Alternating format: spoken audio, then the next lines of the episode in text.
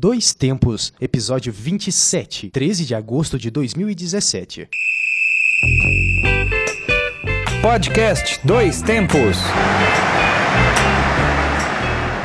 Essa porra desse gemidão. Caindo gemidão.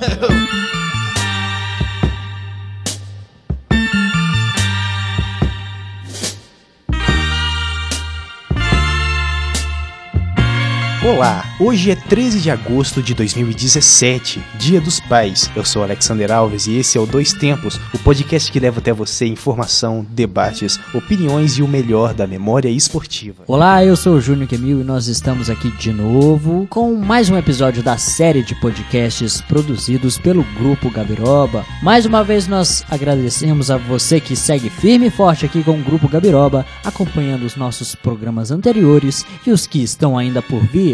E para os que ainda não conhecem, fica a dica: ouçam o Dois Tempos. Esse e os outros episódios estão na internet. Acesse pelo Twitter do Grupo Gabiroba, arroba Grupo Gabiroba, no Facebook e também no site Medium, medium.com barra revista Acréscimos. E agora também estamos no Instagram, instagram.com barra Grupo Gabiroba.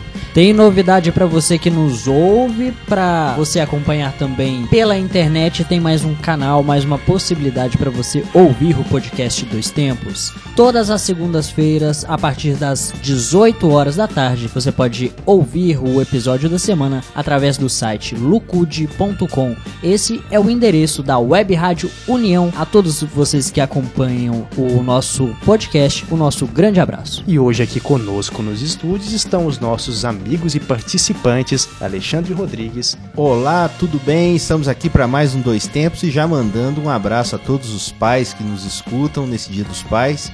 Todo dia é Dia dos Pais, Dia das Mães também, mas nessa data específica, mando um abraço aqui a todos os pais que nos dão a honra da sua audiência. no estúdio também João Luiz Reis. Fala todo mundo, como vai? Estamos aí para mais um podcast. Vamos dar a partida logo. Vamos começar o programa de hoje com os nossos destaques. E no programa de hoje você confere times brasileiros na Libertadores. Como foi o desempenho dos clubes nacionais na principal competição sul-americana até agora? E hoje continua a nossa saga de contar as boas e velhas histórias do esporte, resgatando lembranças culturais. O Alexandre. Eu vou falar sobre o primeiro brasileiro que atuou no Paris Saint-Germain, um tempo bem distante dos milhões e bilhões agora do Neymar. Vou contar a história dele para vocês. Eu vou contar a história hoje de um esporte muito pitoresco, que é a bocha. Para quem não conhece, vai ficar conhecendo. Bocha. Beleza. Vamos seguir então, Alexandre. Times brasileiros na Libertadores. Como foi o desempenho dos clubes nacionais na principal competição sul-americana até o momento? É, Alexandre, o desempenho dos times brasileiros poderia ter sido melhor. Não analisando apenas pelo lado financeiro, é claro que é um fator que tem que ser levado em conta, mas não vendo apenas por esse ângulo, você teve três eliminações totalmente inesperadas e de forma realmente muito categóricas. O Flamengo na primeira fase já foi eliminado. O Palmeiras e o Atlético Mineiro agora também sendo eliminados nas oitavas de final. Claro, tem essa questão do investimento, além do que foi gasto e não deu certo. João até vai dar alguns exemplos para nós. É, sim, não, sim. Eu tô vendo que você tá aí com alguns aí. O problema é realmente dentro de campo. Os times mostrando muito pouco futebol. E isso é que eu acho que tem que ser muito ressaltado. Começa a Libertadores, nós temos sempre aquela expectativa que os brasileiros vão ganhar fácil. É a Libertadores que os brasileiros são mais favoritos. E muitas vezes isso não se concretiza. Você não tem um título brasileiro desde 2013 com o Atlético Mineiro e você tem Libertadores que os brasileiros nem estão chegando à semifinal, como aconteceu em 2014, por exemplo. Depois de 2015, 2016 nós tivemos o Inter e o São Paulo, mas não conseguiram chegar à final. Então você tem um certo desleixo, acredito, até da própria imprensa em observar os times adversários. Você vê que o George Wilstermann ganhou do Palmeiras na casa dele, ganhou do Atlético também. Vendeu caríssima derrota pro Palmeiras jogando no Allianz Parque e conseguiu segurar o empate contra o Atlético e agora nas oitavas de final. Então, você tem que ver a qualidade dos outros times também. Então, há essa questão do que é gasto e sempre é, vai ser lembrado, mas você tem que ver a qualidade do outro lado também. Eu, pelo menos, penso que você tem que reconhecer esses méritos do adversário. E querendo ou não, esse ano também foi, acho que meio decepcionante, né? Porque principalmente para os três grandes, né? Atlético, o Palmeiras e o Flamengo, que muito venderam, mas Sim. pouco renderam, né? Exatamente. Semanas passada aí tivemos a eliminação do Palmeiras com um futebolzinho bem medíocre, o Atlético também, a gente tá até conversando a questão do, do número de lançamentos da, de bola na área, né? Mais de 80 cruzamentos somando as duas partidas, no caso Pois do é. Atlético. Um Aí, exagero na falta de criatividade. Se não me engano, acho que o Galo deu- chegou a dar 45 e errou tipo 37. Então é absurdo. Os caras não estão treinando nem essa jogada, então parece. É uma mudança de comando que a gente teve que prejudicou muito o time. A saída do Roger, no caso específico do Atlético. Não que o Roger viesse fazendo um senhor trabalho, mas a troca pelo Micali é uma troca realmente sem nenhum grande critério. A partir do momento que até depois, o antes, né, melhor dizendo, o Atlético tinha procurado o Abel, quer dizer, um- são perfis E, completamente e doidos, o, diferentes. talvez o que mais frustre é a questão da, do valor do investimento nos times brasileiros em comparação aos times que disputam. Você imagina a folha de pagamento do Barcelona de Guayaquil. E nós temos até ela aqui. Nós temos Tem ela aí? aqui, Pois é. Se você pegar o valor do plantel, do elenco do Palmeiras, ele baseia-se em 242 milhões de reais.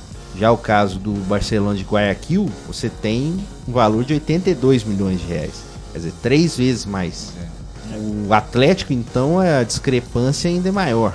Você tem um valor de elenco de 243 milhões de reais e do Jorge Wilson você tem de 13 milhões e 800 mil reais. Seria 17 vezes mais. Mas é como eu falei, eu não quero só basear nisso, porque eu acho que dentro de campo, como você lembrou, os times mostraram muito pouco. Mas como vão mostrar alguma coisa se no técnico trocado aí no meio do caminho?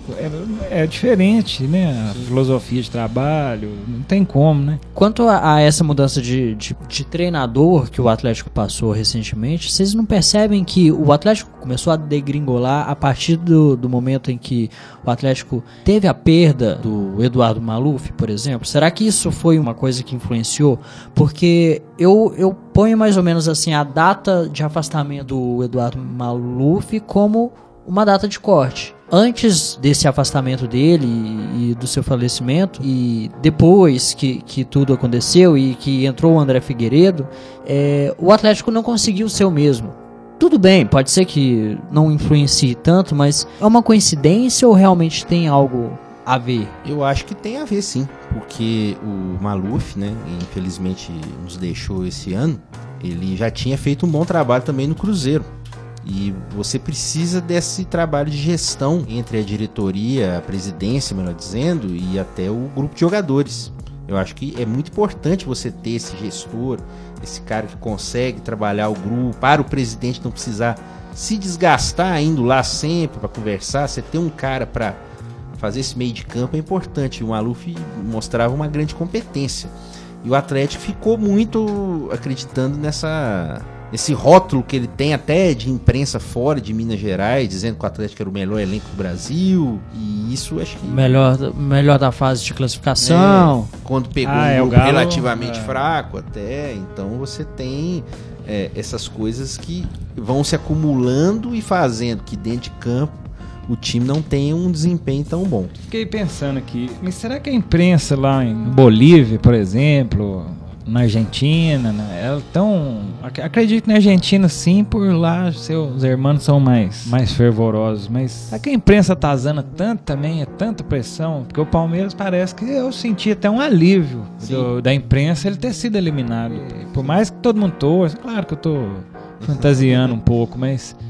Tipo, é, falei que ia acontecer Aham, isso, né? sim. E a gente não sabe o que, que acontece. Eu- eu acho Parece que que, é- os times, é, isso que eu queria dizer, os times sul-americanos, fora os, o brasileiro, parece que eles trabalham com mais tranquilidade. Eu não sei se é porque a gente não acompanha de perto, não vivencia o dia a dia, mas eu sinto isso às vezes. É essa obrigação que os times brasileiros entram, principalmente depois que virou meio que uma rotina o Brasil ir Ganhar, bem em né? Libertadores. Principalmente desde 92, com o bicampeonato do São Paulo, virou aquela coisa que Libertadores parece que é Obrigação. obrigação e é só você ali tomar um cafezinho na esquina que você vai conseguir é. vencer. E não é assim. Os times trabalham, houve evolução no futebol Que dos outros só o. George Wilson também quis. Sim. O River Futebol. Plate, que voltou a fazer uma boa campanha, está fazendo uma boa campanha. Foi Lanús, que, tá, classificado. que se O classificou. Lanús, que há muito tempo tá. O Barcelona de Guayaquil, que pra mim é uma surpresa, eu não, não Aquele conheci. goleirinho bochechudo. Bangueira. Agora, Bangueira. dos brasileiros classificados, a gente tem um confronto direto. Temos Botafogo e Grêmio. Pra vocês, o que que, o que que representa esse combate na América? Já nós já tivemos, inclusive, um encontro entre os dois na Libertadores, um mata-mata em 96. O Grêmio eliminou o Botafogo, empatou no Rio de Janeiro e ganhou em Porto Alegre. O Grêmio é a época do Filipão, do Ah, Jardel. com certeza esse né? jogo será lembrado nas matérias. Aí, não, quem sabe até a gente as comparações. Mas eu acho que hoje é, é engraçado, é diferente. O Grêmio ele joga um futebol mais vistoso e o Botafogo ele joga muito sobre a base do conjunto. Não que o Grêmio não tenha esse conjunto também, mas o Grêmio ele tem mais é, mobilidade de jogo, é um jogo mais jogo teoricamente mais bonito. O Botafogo joga mais na força. E na expectativa de saída do Luan, às vezes pode cair um pouquinho o Grêmio. né? Apesar de que o Renato Gaúcho falou que tem um plano B e um plano C, Ah. se ele sair. É, Espera- esperamos que tenha. Mas o Botafogo, em compensação, é a grande surpresa, né? grande surpresa positiva, né? E aí talvez não se baseando tanto nos grandes valores para contratar jogadores. Montou um time eficaz, gastando pouco até pelas dificuldades que tem. E no caso agora também você tem o Santos enfrentando o Barcelona de Guayaquil. O Santos que ficou num período um pouco de eh, indefinição após a saída do Dorival Júnior. E você tem agora ele com o Levir Cup se acertando, eliminando o Atlético Paranaense. E agora ele tendo a chance de pegar esse time do Barcelona. Porém, não vai ser fácil. É, o Santos também vem aí sempre na beiradinha aí, né? comendo pelas beiradas, mas tá sempre sendo taxado. De, o Botafogo é a surpresa, mas o Santos é o ruim que tá conseguindo, né? Tá sempre correndo por fora, né? É, só correndo.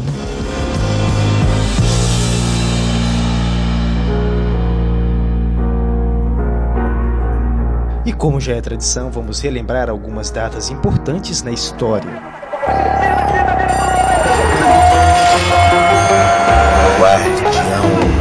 Tem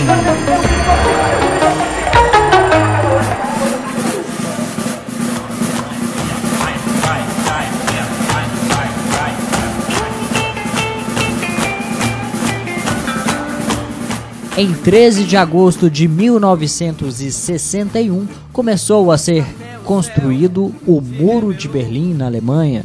O muro que foi uma barreira física construída pela República Democrática Alemã, a Alemanha Oriental, né, socialista, durante a Guerra Fria. O muro tinha 66 quilômetros de gradeamento metálico, 302 torres de observação, 127 redes eletrificadas com alarme e 255 pistas de corridas para cães de guarda. Ele foi derrubado em 1989, como todos sabem, simbolizando a reunificação do país. E a partir da sua derrubada houve todo o colapso do sistema socialista que a- acabou na implosão da União Soviética em 91. Mas sabe o que a gente tá ouvindo agora, João?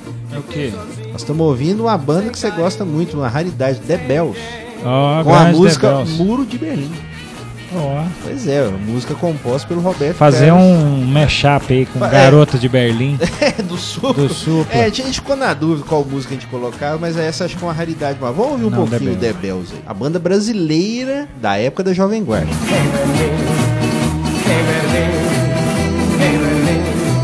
Até o céu se revelou quando viu minha história de amor.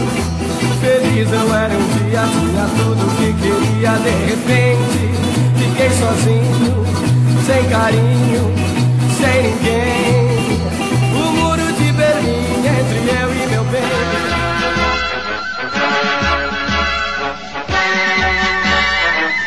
Já em 14 de agosto de 1920 foi fundada a Associação Portuguesa de Desportos, clube tradicional do estado de São Paulo, a famosa Lusa, né, como é popularmente conhecido. A Lusa tem como principais conquistas três títulos paulistas de 1935, 36 e 73 e dois do torneio Rio-São Paulo de 52 e 55. Mandar um abraço pro Flávio Gomes, seus merdinhos. Grande torcedor da Lusa. Pois é, português que infelizmente tá De mal a sem pior. divisão por enquanto. Precisa ganhar. Porque não tem jeito de cair mais.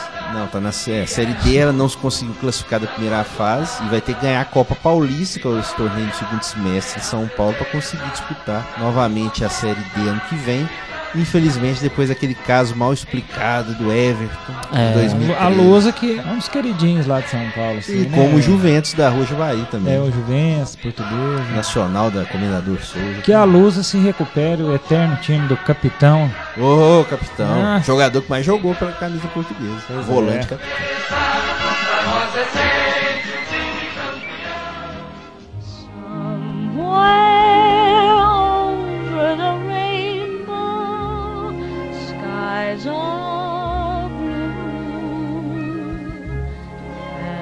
Dia 15 de agosto de 1939, estreou o filme O Mágico de Oz, dirigido por Victor Fleming. É baseado no livro de Frank Baum, que conta a história da garotinha Dorothy, vivida nas telas por Judy Garland, que é capturada por um tornado no Kansas e levada para uma terra fantástica de bruxas, leões covardes, espantalhos falantes e muito mais. Clássico aí do cinema. né? Cinema eterno e a lenda, né? Do, da sincronia. Dark Side of Pink Floyd. Todo mundo acho que já tentou fazer isso, viu? Não tem como não lembrar realmente. O The Dark Side of the Moon, você tocar ele e na sua totalidade, fica sincronizado totalmente com o filme. É espetacular. É, Inte- é, É a lendinha, é a lendinha. Só o fo- força um pouco. Então bata os calcanhares e siga adiante. Vamos em. O Dois Tempos sincroniza com que filme? Hã? É Clube da Luta? Pulp Fiction. You can't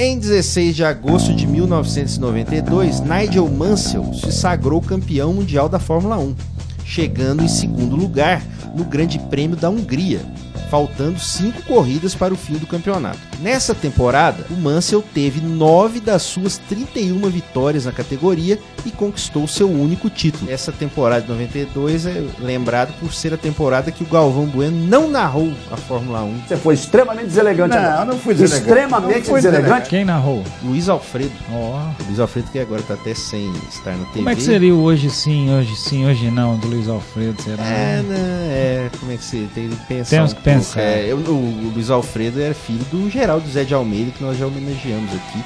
O Galvão estava na rede OM. E um dia contaremos essa história que realmente é muito. O Mansell era pela Williams já nessa época? Ah, o Wilson, o Leão. O Leão. É, Angel Mansell. É, pilotagem. Grandes, grandes manhãs. de Grandes lembranças.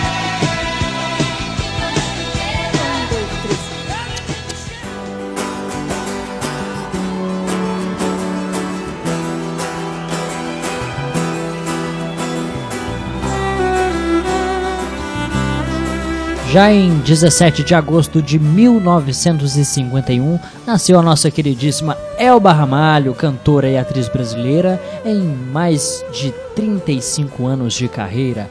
Elba Ramalho lançou 33 discos e recebeu da Associação de Críticos de Arte de São Paulo o prêmio de melhor show do ano em duas ocasiões, além de vencer duas vezes o Grammy Latino. Vamos ouvir um pouquinho da Elba. Bate, bate coração. Chão de giz. Chão. Oh, que isso. Chão de giz é bom demais. Música mais tocada nos barzinhos do Brasil. A miúde, eu vou te jogar um pano de guardar confetes. Eu vou te jogar um pano de guardar confetes.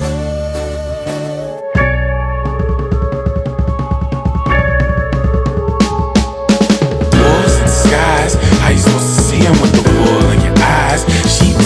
E a trilha sonora do programa de hoje é composta pela obra da banda canadense Bad Bad Not Good, conhecida pelo seu recente trabalho misturando jazz com gêneros mais contemporâneos como electronic music e especialmente o hip hop. A banda surgiu no ano de 2010 como um trio e se tornou um quarteto em janeiro de 2016 com a entrada do saxofonista Leland Whitty. A banda é também conhecida por suas capas com conceitos gráficos subversivos que criticam e ridicularizam a indústria fonográfica mundial e seus padrões contemporâneos. Os primeiros dois discos da banda são constituídos de versões em jazz de canções de muitos artistas como Jay Dilla, Flying Lotus, Joy Division, Kanye West e Tyler The Creator, assim como uma versão em jazz de extratos da trilha sonora do jogo de videogame Zelda. Os dois álbuns mais recentes são constituídos de composições totalmente originais. O mais recente álbum da banda, intitulado Four, foi um sucesso de crítica e foi considerado disco do ano de 2016 pela rádio BBC. push it and a push. And feeling and I'm that guy.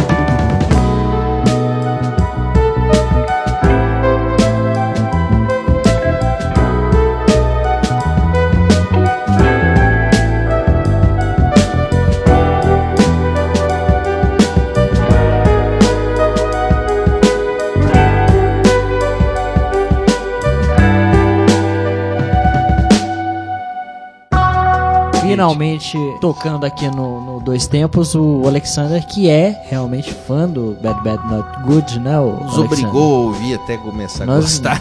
não, Ele falou que não ia vir hoje se não tocasse. Tocar. Agora vamos com aquele quadro que homenageia o jogador mais caro da história do futebol. É ele mesmo, senhoras e senhores. É aquele momento que todos aguardavam. Agora, na França, é a hora de mesmo sem Neymar.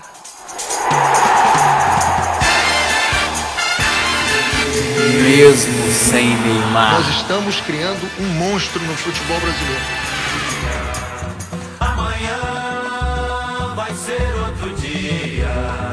Bom, pra começar, nós sempre deixamos claro que o quadro é sem Neymar. Mas não podemos deixar de lembrar uma das maravilhosas manchetes que foram feitas com o Neymar nesse turbilhão de notícias que apareceram a partir do momento que ele foi vendido. Temos que começar com uma, lembrando do nosso programa. Mesmo sem ou com Neymar, veja cinco pontos turísticos de Paris que renderiam uma boa selfie para Neymar. Neymar, claro. Ridículo. Pois é, Nossa mas o mais Senhora. legal é quem fez essa matéria. Quem fez? Dá um- qual é a fonte? Fala Fala, a a fonte. Fox Sports. Que Ah, maravilha. Como Mas sempre, muito né? subjetivo esses, esses lugares, não? Ah, e se ele não gostar? Pois é, teríamos que perguntar Porque os ele, brasileiros eles têm uns, né? Tem Gostos uns atletas brasileiros aí que eles vão pra fora, de repente, ah, não gostei da Torre Eiffel. Não, Não, achei o- muito né? comprido. O Viola não gostou da comida da Ah, Espanha o clássico, é, é, abraço pro Viola, mas Viola, não gostar da culinária espanhola, pelo amor de Deus, amor né? Comendo bolacha. Ah, É difícil, né?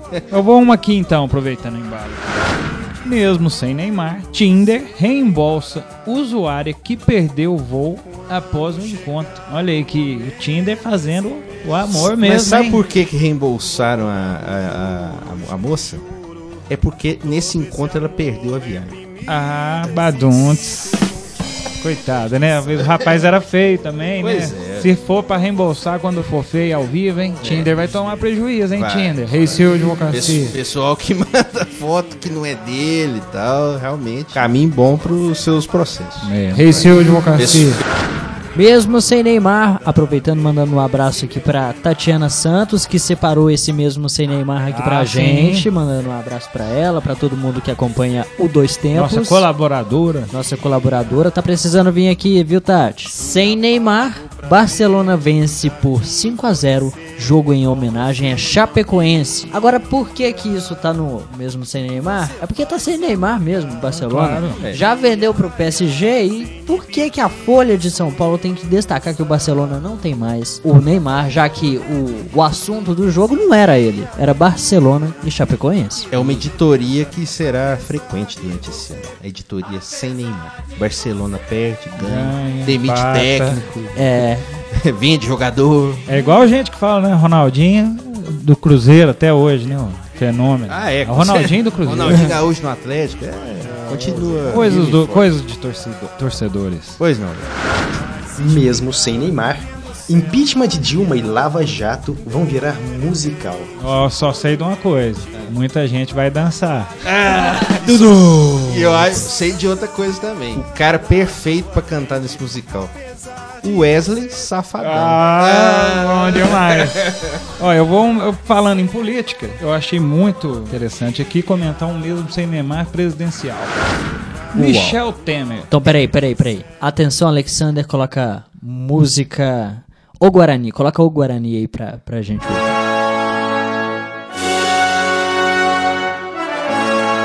Mesmo sem Neymar, Temer diz que anos 80 eram mais tranquilos.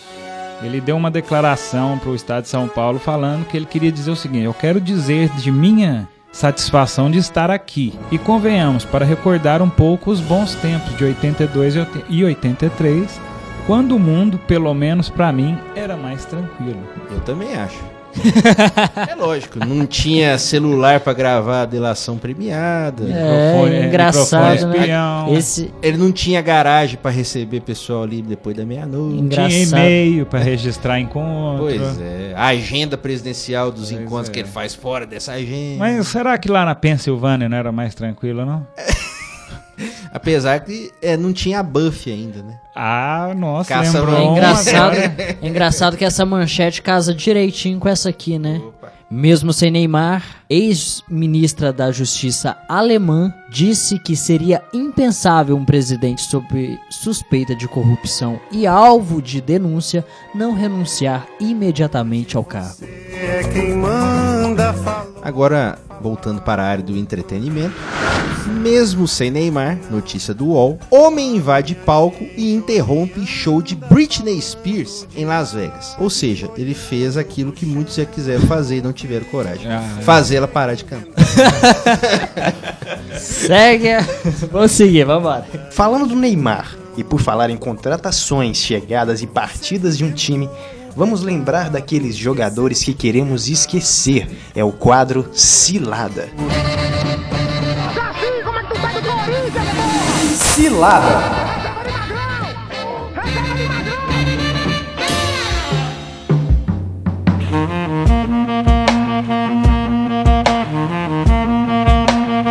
Só pra explicar aí pro pessoal da rádio, né, que tá conhecendo o programa aí devagarzinho, o Cilada, nós vamos sempre relembrar aí alguma contratação que era pra ter dado mais certo e infelizmente não deu. Vocês vão ouvir aí agora Jogadores lembranças. que passaram pelos clubes que normalmente a gente não quer lembrar, mas Vamos lembrar. faz de alguma maneira essa lembrança insólita, É. porque quem gosta de futebol não tem como esquecer de algumas bizarrices. Aquele quase ídolo. Ou não. Você lembra de algum, João? Eu então vou começar com um fresquinho aqui agora. Que infelizmente pra mim Já é entrou cilada. no quadro Cilada Borra. Palmeiras. Já. Você tá doido? Já estão especulando até que talvez vai rodar, né? Mas 33 milhões de reais pelo cara, tudo bem que foi, assim, nem digo que foi um- uma contratação ruim. Ah, Talvez o risco foi muito grande pelo valor, mas de fato ele foi o destaque da Libertadores, fez mais gol, não sei o que, jogou demais. Ele e o Guerra, inclusive, que veio também, mas o Guerra ainda acho que foi melhor, tá saindo melhor. Mas o Borja, nem pra ser errado, o cara tá dando conta de dar. Não, ele tá. Ele não tá. Ele tá, no- tá mal. Ah, O maior destaque dele esses últimos tempos foi ele aplaudindo o pessoal acertando os pênaltis. Ou errando. Ah, é, a imagem não dá pra saber, Pois mas é. eu pensei nisso também na hora que eu vi, que eu até achei um pouco de emoção, porque quando o Fernando Praz estava lá levando cercado por cinco, ele tava lá, né, fumando um cigarro lá no meio do campo, Tomando café. tomando um cafezinho, né, de boa. Mas, então, gente, pra, pra mim, ciladaça, Borja do Palmeiras, Se mudar isso até o fim do ano, o senhor vem aqui se retratar? me retrato e manda até uma lembrança, um queijo menos pra ele. Tá, vamos, Opa! vamos salvar isso aí. Isso. Porque, pô, ué, se fizer gol, mano, é, a gente é, é- é torcedor, é mulher de malandro, né, mano? que jeito. Se Tá fizer gol, a gente melhora. Mas até hoje, na gravação do programa Dois Tempos aqui, Dia pra 13 de mim, agosto. se ladaça. Muito bem. Tem algum aí, João? Eu tenho um aqui, é. Não sei, me vem a cabeça o Guarani de Divinópolis. Por que não? Por que não? Nosso bugre. Por que não lembrar do Guarani de Divinópolis, né? Cantor, não? É, aquele jogador. Em 2015, mais precisamente em 16 de janeiro, foi apresentado Vinícius, o Vinícius é Presidente. O presidente Vinícius de Moraes apresentou aquele jogador, jogou por grandes clubes brasileiros, jogou fora também na Roma. Fábio Júnior, Fábio Júnior foi contratado para ser o camisa 9 do Bugre e representar as nossas cores no ano de 2015 no Campeonato Mineiro. Acontece que não deu certo Quanto- não, acho viu? que jogou umas 10 partidas, se não me engano. Jogou as 10 partidas, não fez Nenhum nenhum gol, gol. Não fez nenhum gol. E o time ainda ficou perigando pra, ca Pra não cair. Só conseguiu, um- só conseguiu se salvar na última, na última rodada. Eu lembro desse campeonato. E eu não me recordo de valores, mas tipo Salvou assim. lá é, em Juiz de Fora, né? Só, só, só uma correção, ele, ele recebeu a camisa 7, né? Foi o, o número da sorte dele. Mas ele parece que ganhava tipo uns 10 mil por jogo, uma coisa É, assim, né? é, um Bom, contratinho enfim, grande. ele, né? depois disso eu acredito que ele se aposentou, porque foi abaixo da crítica. Não, jogou no Vila Nova. ah, é verdade, foi pro Ainda, Vila, é ainda verdade. pegaram ele lá no Vila Nova. Pegaram ele pro Vila Jogou lá. aqui Fez uns 2016. golzinhos lá. Ah, é aposto que fez, Fez, porque fez. aqui é uma zica que é complicado. Né? Então não, fica aí o Fábio jogador Júnior, oscilado, então. Fábio Júnior, que eu lembro dele dando um chute no Palmeiras, assim, acho que foi o último chute que ele deu pelo Palmeiras. Nossa, é, ines- é, é até inesquecível. Ou seja, é uma cilada e sai pros dois, é né? uma cilada dupla. Do- Fábio Mas Júnior. apesar que também vamos convenhamos, né? Fez muito gol, né? Teve seus momentos, né? No Cruzeiro, principalmente, ele teve É, seus mas no momentos. Bugre que tinha que fazer gol não É, veio não, né? No Bugre, cilada. A minha cilada tá completando 15 anos. Que... Debutando. Debutando, exatamente. Mas quem dançou foi o São Paulo. Ah.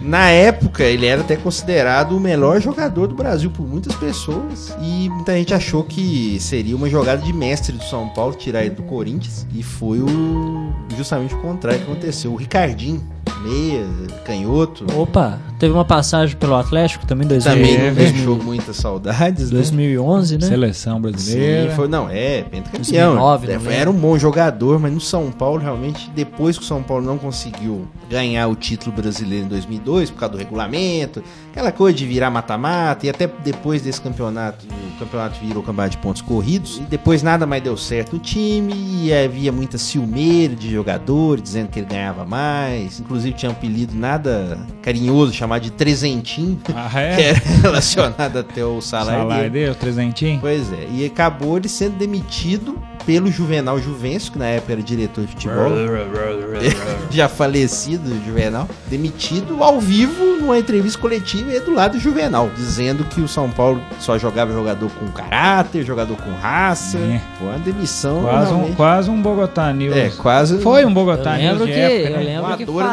falaram, falaram sobre essa demissão, tipo, um mês, um mês Pois é, falando, né? e carro de satélite, as coisas maravilhosas que a Inclusive, gente tem até no me mundo ocorreu da uma ideinha só pra registrar. Fazer um Bogotá News de época depois. do Ah, não, Opa, faremos que demais, isso, né? é. Fica Bom já demais, é próximo. verdade. Só pra gente registrar. Mas fazer quanto, que quanto assim. tempo ele ficou no São Paulo? Ficou um ano e meio, né? Ganhou alguma coisa? Treze- Mais de Só 300 experiência e 300 mil todo É, final só do mês. experiência. Sim, realmente. aqui, mas me parece À que ele frente, tava ele é pra virar técnico. Virou, não, já Virou, foi né? técnico de alguns times tal, mas no momento não tá Não empregado. tá empregado, não. E não, e ressaltando aqui, diferente até de algumas ciladas que nós já falamos, ele era um bom jogador, mas realmente. Talvez foi a contratação com maior expectativa e de maior fiasco. É, só não deu, só não deu certo no Mas foi de, de Corinthians direto pra São Paulo? foi é, essas contratações. Copa, né? até um bom tema pra gente falar também. Um dia nós vamos falar sobre de rival pra rival. Sim, É. eu também, troca de Tem rival. alguns casos do, do Atlético com o Cruzeiro também, sim. tem, tem muitos casos do América pro Atlético. E, Normalmente tirando do América. Tirando, é, o América é sempre o prejudicado. Pois é. Não vamos falar aqui pra não dar spoiler, mas vamos, vamos pensar nesses Segue o barco. Mas então, meus amigos, vamos seguindo aqui com o programa. Uma pergunta importante pra você, Alexandre Rodrigues. Pois não. Você tá sentindo o cheirinho? Opa, como não, hein? Agora que o frio tá acabando, tá Cheirinho podendo de- colocar a rede lá fora mais cedo. Você tá sentindo, João? Cheirinho? entardecer bonito, hein? Pois é, ué. Tô Que sentindo. sol Sempre deixando claro que não é aquele lá, não. Não é Tem- aquele, não. Tem nada com Palestina. Nossa senhora, aquele não. Aquele lá do Rio não. Não, não, não. Aqui é o Não. cheirinho da natureza, do momento da alegria. Aquele Ele tá- cheirinho de CrossFox atolando na beirada da barragem. Ah, pôneis maldito. Você jogando o bagaço da mexerica fora ali no terreiro. Mais uma vez, vamos relembrar algumas histórias importantes e curiosas do mundo do esporte no quadro Dedinho de prosa.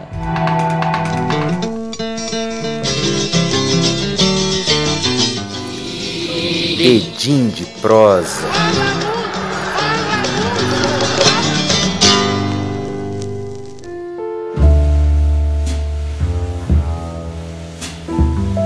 E quem começa a contar pra nós hoje é o João Luiz Reis. Então, gente, hoje eu vou estar contando a história aqui de um esporte que é muito divertido, que eu tive a oportunidade naquelas férias na praia lá em Castelhano, lá no Espírito Santo. A gente ficou numa casa lá e a rua era toda de terra e todo dia dava tipo 5, meia, 6 horas da tarde, vinha uma turma lá pra jogar o quê? Bocha. E bocha, não sei se todo mundo conhece, é um esporte bem divertido, é, dá pra praticar na rua. O que que é? Não sei se você conhece, Júnior, bote? Eu não faço ideia. Nunca viu seja. jogar um O que, que é bocha? Lá no Juventus, inclusive nós citamos agora há pouco, Bote? só joga muito Deve bote. ter Bocha não é, não é penoblast, não, que a gente? Não, não, Não, o bote é tipo assim, você tem a pista, né? Como se fosse uma pista de boliche, por exemplo. Aí você joga uma primeira bolinha, que ela funciona como um marcador, e ganha quem, o jogador ou a equipe que tiver a, é, jogar, é, cada um joga uma bola depois, né? Tem a sequência de jogar as bolas. Quem ficar mais perto daquela bola que foi jogada primeira. E se uma bolinha encostar nessa primeira? Não, aí tudo bem, você pode, mas o objetivo é esse. É tipo aquele curling, Ah, aquele do gelo. sabe o sim. curling? Sei, é mais sei. ou menos aquela sistemática. aquelas Um disco pesado com pesadão gelo. isso, é. é. pra ver onde para. né? É Aí com a granito, bola é- é, Granito, granito. é. É, aí a primeira granito. bola ela é de- denominada bolim, balinha ou jack. Né? E quem aproxima primeiro ganha. E o bocha, olha pra você ver, hein? Bocha é um esporte, a origem dele, ele é considerado um dos esportes mais antigos do mundo. Havendo indícios até de que ele teria sido praticado no Egito e na Grécia Antiga. Tem controvérsia aí quanto à sua origem. Alguns consideram suas raízes italianas, tendo o bocha sido a primeira organização formada em Turim, 1888. Tá aí a referência da Juventus, que ele Sim. tem pouco, né? Pois é, porque o Juventus, até um rapidinho história, o Juventus ele tem esse nome porque os dois irmãos que fundaram o clube lá em São Paulo, um torcia pra Juventus, um torcia pro Torino. O que que eles fizeram? O nome do time é Ju- da Juventus e a cor da camisa do Juventus da Rua Javari é igual ao Torino, Grená. Camisa Grená e short Pra você ver, em 1888, que foi realizado lá em Turim, o primeiro. é, foi realizado, aliás, em Gênova, 51. Primeiro torneio de bote aí lá na Itália. A bote é que é mais famosa, acho que pro sul do Brasil mesmo ali, né? Região sudeste e sul. Vou contar aqui, ó. Tem uma história aqui também que no final da- do século XIX, os imigrantes italianos fundaram em algumas cidades do Rio Grande do Sul as societas italianas, nas quais foi ins- institucionalizada a prática do jogo bote. Lá em Bagé, a última cidade do Brasil, Bagé, no século XX, o jogo da bote era praticado no Brasil, sobretudo em festas religiosas nas zonas de colonização italiana, São Paulo, sul de Minas Gerais, pequenas comunidades do Espírito Santo e Rio de Janeiro, Paraná, Santa Catarina e Rio Grande do Sul. É, no Rio Grande do Sul ocorreu a expansão do jogo por meio da fundação de associações esportivas identificadas com a comunidade italiana local ali, né? Em 1950, o Brasil ele se filiou à, à Federação Internacional de Bote e passou a adotar as regras aí do esporte. O, o bote geralmente é o pessoal meio de- da terceira idade que gosta de jogar uma botezinha. Sim. Mas já, em clube tem, na BB eu lembro de ter uma pistinha de bote também pra jogar. Tem uma versão também, tipo bote, que é com um- uns, uns arcos cercar Ah, sim. um Já vi pino. também. Ah, tá. Ah, isso aí eu já vi já. Só que eu não sabia que chamava bocha, não. Pois é, mas fica a dica aí, bote é um bom jogo pra ser praticado em família aí. né? Ah, Essa aí é só uma história, uma origem, aí, um dos esportes mais antigos do mundo, quem diria, bote.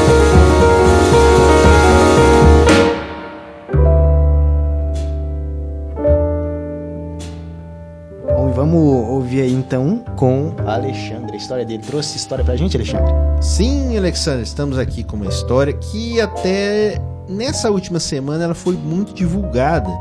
Mas eu achei muito interessante de trazer aqui. A primeira versão que eu li dela foi a partir de um texto do jornalista Breiler Pires, que tem até participado na ESPN, mas ele escreveu esse texto para o jornal É o País, versão brasileira, falando do primeiro brasileiro que atuou no Paris Saint-Germain. Ele é o Joel Camargo. Muita gente talvez não se lembre dele.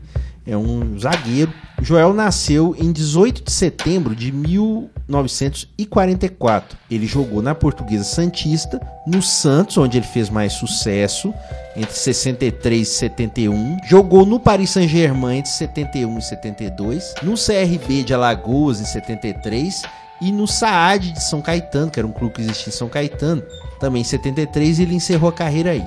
Pela seleção, ele jogou 27 partidas. E aí, pela história dele, vocês vão entender porque que ele encerrou a carreira relativamente cedo. O Joel Camargo, pela sua elegância ao correr com passadas largas, plasticamente flutuando sobre o gramado e até subir com os braços bem abertos na hora de cabecear ou se movimentar, ele ganhou o apelido de açucareiro. Era um zagueiro de muita técnica, talvez o mais habilidoso da sua geração. E o Joel, ele era titular da seleção brasileira nas eliminatórias da Copa de 70. Em 69, ele foi titular enquanto técnico era o João Saldanha. Só que, a partir do momento que o Zagallo assumiu o time do Brasil, o Joel foi relegado ao banco de reservas, o Piazza, que era volante, foi colocado como titular, e o Joel foi campeão do mundo em 70, mas sem atuar. Quando o Joel voltou para casa em Santos, ele gastou muito dinheiro da premiação na compra de um luxuoso Opala vermelho, um carro na época de luxo. Na madrugada de 22 de novembro daquele ano, cinco meses depois da Copa, o Joel destruiu o carro ao bater de frente com um poste. Duas mulheres que o acompanhavam morreram no acidente. Ele quebrou o nariz, a clavícula e a perna direita. Ele ficou quase um semestre inteiro de cama em recuperação. Ele chegou a ser condenado a um ano e oito meses de prisão por homicídio culposo, sem intenção de matar. Mas ele cumpriu a pena em liberdade, porém ele teve o contrato dele com o Santos rescindido. Ao ele se recuperar desse acidente, depois de toda essa confusão, ele era mal visto pela maioria dos grandes clubes do Brasil. Resolveu então, no fim de 1971, aceitar uma proposta do recém-fundado Paris Saint-Germain que é bom te lembrar, o Paris Saint-Germain de 1970 tinha um ano, era quase um time, bem entre aspas, amador. Então, assim, tava começando tal, não tinha nem de longe a estrutura que ele tem hoje. E o nível técnico do time era muito ruim, era péssimo. O Joel, mesmo sendo zagueiro, chegou com o status de campeão do mundo e super craque por um contrato de sete meses. Sua primeira partida foi contra o Bordeaux, né, time tradicional da França, e foi um choque de realidade. Ele jogou ao lado de um zagueiro praticamente amador que aos 15 minutos do segundo tempo fez um gol contra. O Joel ficou tão pé da vida, pegou a bola na defesa no lance seguinte, driblou meio time adversário e serviu de bandeja para o centroavante Prost, que desperdiçou a chance com um chute para o alto. E o Joel ficou mais pistola, né, como diria Alexander Alves, ficou mais nervoso ainda,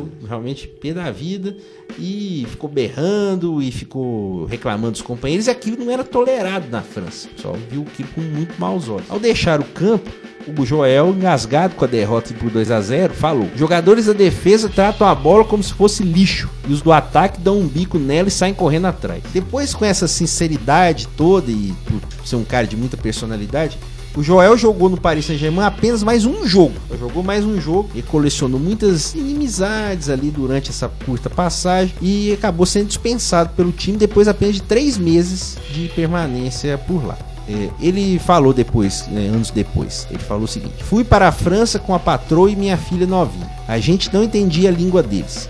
Acharam que eu seria um Pelé, o salvador da pátria, sendo que nem tinha me recuperado por completo do acidente. E na volta ele ainda jogou por aqueles times menores que eu disse, mas ele rapidamente se desencantou do futebol. Então ele parou de jogar aos 29 anos. Por isso que ele terminou a carreira muito cedo. Ele torrou todas as economias que ele ganhou até perceber que aos 35 anos não havia lhe restado nenhum centavo. E aí veio uma decisão radical. Ele vendeu inclusive todas as medalhas ele guardava na casa dele, inclusive de campeão do mundo de 70. O dinheiro da, dessa venda durou muito pouco, né? Ficou é, gastando, ele tinha um certo problema com a bebida também, né? E isso até causou diabetes. E para ele poder se sustentar, ele acabou indo trabalhar como estivador no Porto de Santos. Os dois irmãos dele, que trabalhavam no cais, escolaram uma vaga para ele no trabalho entre os navios. Carregava fardos de algodão, café, açúcar e às vezes jogava até algumas peladas lá do pessoal do trabalho. Só que ele detestava ser reconhecido. Quando alguém achava, oh, você não é o Joel Camargo? Jogou, o Joel, que jogava no Santos tal ele sempre mudava de assunto e falava que era só parecido com ele. E ele trabalhou né, no Porto de Santos por 20 anos, mais de 20 anos, até se aposentar aos 55 anos. Vivia uma rotina pacata na cidade, lutando ainda contra o alcoolismo e o diabetes. Inclusive, antes de falecer, ele teve um dedo do pé amputado por causa disso. E ele acabou vindo a falecer em 23 de maio de 2014, aos 69 anos de insuficiência renal. Pobre, enfermo e esquecido pelos clubes que um dia se renderam à classe do Joel Camargo dentro de campo. E realmente essa história até rodou muito.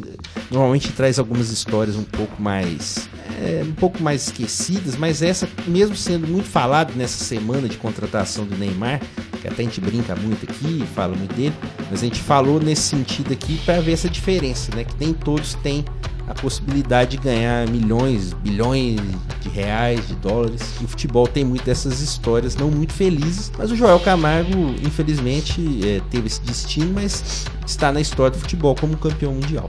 Vale lembrar que aquela velha estatística que a gente tem, né? Pelo menos 90% dos jogadores profissionais de futebol recebem apenas um salário mínimo. É um exemplo, claro, que não era nem o caso do Joel, porque ele jogava no Suns, mas quando ele foi desamparado, ele caiu dentro dessa estatística. Um jogador totalmente relegado pelo comportamento, mas também pela essa união dos clubes que às vezes criam essas castas. Jogadores, ao poucos que ganham muito e a maioria que ganha muito pouco. Exatamente. Tá certo então, tá aí as duas histórias de hoje, do episódio 27 do Dois Tempos, e agora nós já estamos entrando na reta final do programa de hoje, não é isso mesmo, o Alexander Alves? É isso mesmo, e aqui nesse estúdio morrendo de calor, nós já vamos para as dicas culturais do Dois Tempos. É o quadro Acréscimos. Acréscimo. Por que o Valdemar?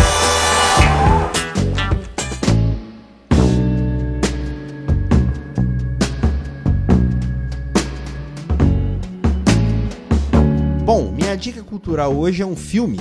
É o filme Um Domingo Qualquer, do Oliver Stone, de 1999. O filme ele tem atuações do Al Pacino, da Cameron Diaz, do Jamie Foxx, do Dennis Quaid, grande elenco. O filme ele fala da história de um time de futebol americano, o Miami Sharks. É um time médio que já teve alguma conquista, mas vive uma péssima fase. E o Al Pacino é o treinador desse time, um treinador experiente. Inclusive tem no YouTube uma das cenas finais do filme que ele faz um discurso de motivação para os seus jogadores e realmente é um filme muito legal e tem essa parte também de você ver como é dentro de um vestiário, como é uma Tem a preparação. questão da pressão também. O Dennis Quaid faz um atleta já mais final de carreira, que luta contra as lesões. Isso, e aí o Jamie Foxx é o quarterback, pra quem não sabe, o lançador, né? Time de futebol americano, que é o cérebro do time, é um atleta jovem, ambicioso, que quer tomar o lugar do Dennis Quaid, que é um já mais veterano. E a, a Cameron Diaz é a dona do time, que não entende muito de futebol americano, mas ela é muito impulsiva, participa muito das decisões, quer dizer, é uma rotina de um time de futebol americano, vivendo suas crises e a vida dos personagens no meio disso tudo. É um filme muito realista desse esporte, muito interessante mesmo, então fica como minha dica o filme Um Domingo Qualquer de Oliver Stone. Oliver Stone, que também dirigiu Nascido em 4 de Julho. Sim, dirigiu Assassinos por Natureza, que é um grande filme, JFK.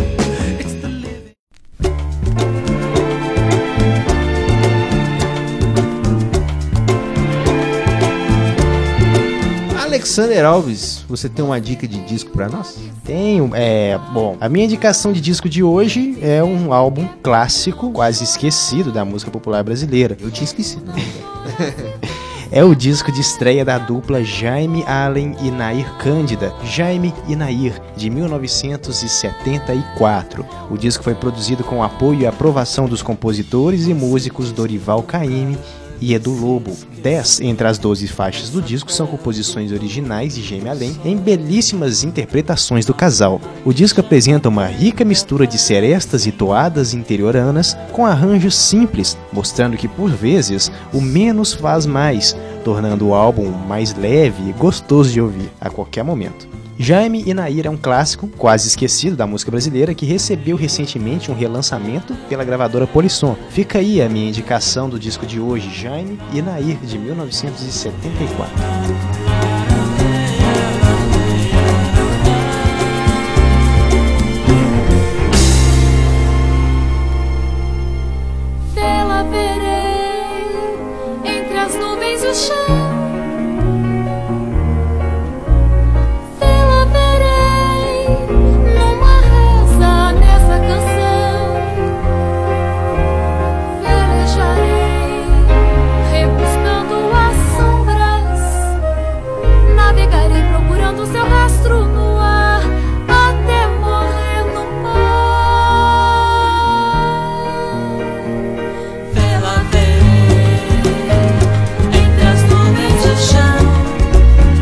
Dica cultural de hoje é um podcast.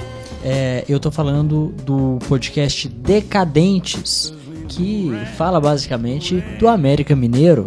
Vejam só, tem um Que podcast isso? dedicado Maldade. simplesmente ao Líder. América.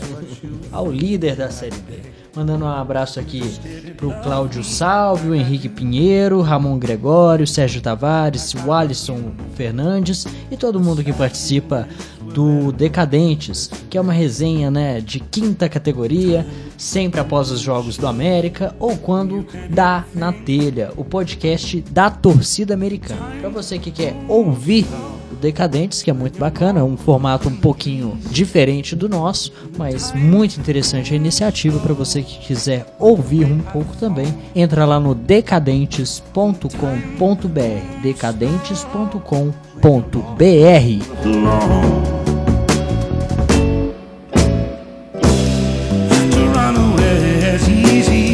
que que você tem aí pra nós hoje? Eu vou dar uma dica de quadrinho. Conan, o Libertador, que eu comprei há pouco tempo, que é uma fase do Conan sensacional dos anos 70 e é espetacular. Parece que foi feito hoje o texto do Conan sensacional e a sua luta eterna contra os Pictos, que são os, os indígenas malucos lá, que eles estão sempre tentando invadir as terras aí dos, dos homens, vamos dizer assim. Então fica a minha dica aí do Conan em quadrinhos, personagem aí de Robert Irving Howard, criado aí em 1932. Até hoje o Conan o Barba que foi eternizado por Arnold Schwarzenegger Exatamente. No ele apareceu, cinema, né? filme que talvez o revelou aí Exato. para o mundo o nosso eterno Conan. E essa é a minha dica de hoje. Quem gosta de quadrinhos, quiser ir se enveredar aí pelo mundo de Conan, acho que vale a pena demais.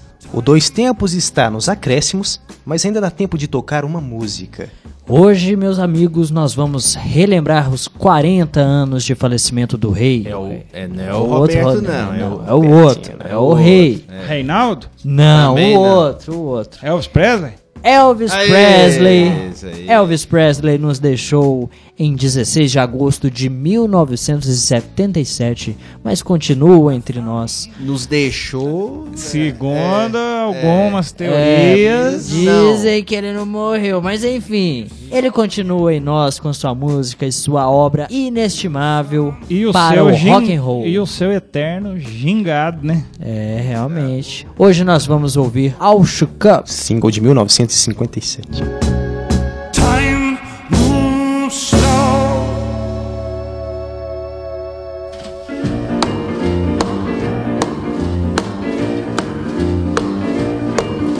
Well, bless my soul, but what's wrong with me? I'm itching like a man on a fuzzy tree. My friends say I'm acting wild as a bug. I'm in love. I'm all shook up. Ooh, ooh, yeah, yeah, yeah. Well, my hands are shaky and my knees are weak. I can't seem to stand on my own two feet. Who do you think of when you have such luck? I'm in love. I'm all shook up. Ooh, ooh, yeah, yeah, yeah. Well, please don't ask me what's on my mind. I'm a little mixed up, but I feel fine when I'm near the girl that I love best. My heart beats so it scares me to death when she touches my hand. Oh, what a chill I got. Her lips are like a volcano that's hot. I'm proud to say that she's my buttercup. I'm in love. I'm all shook up. Ooh, ooh, yeah, yeah. My tongue gets tied when I try to speak. My inside shake like a leaf on a tree. There's only one cure for this body of mine. That's to have that girl and a love so fine. She touched my hand and what a chill I got. Lips are like a volcano that's hot. I'm proud to say that she's my buttercup. I'm in love. I'm all shook up. Ooh, ooh, yeah, yeah, yeah. Ooh, ooh, yeah, yeah. I'm all shook up.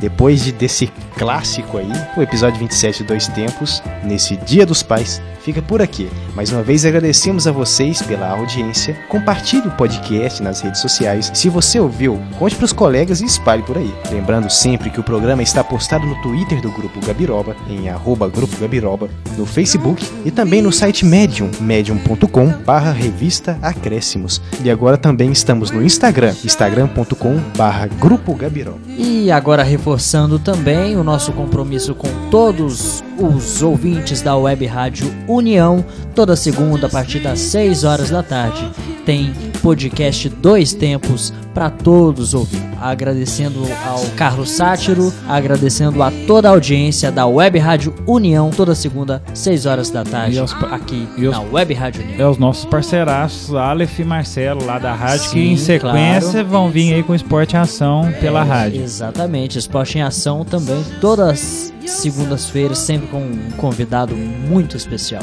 Você pode ouvir a Web Rádio União através do endereço lucude.com, L-U-K-U-D.com.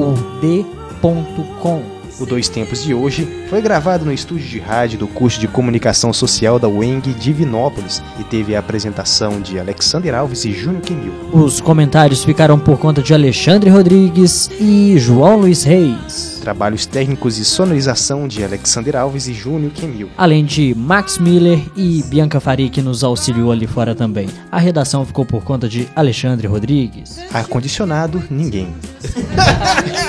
Dois Tempos é uma produção do Grupo Gabiroba.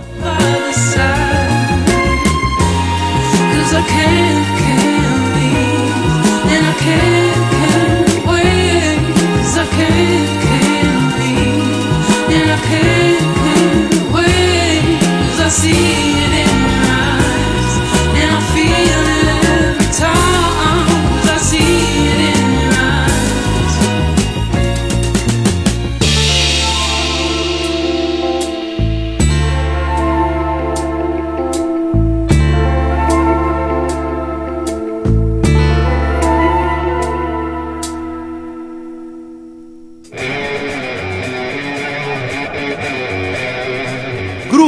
Gabiroba.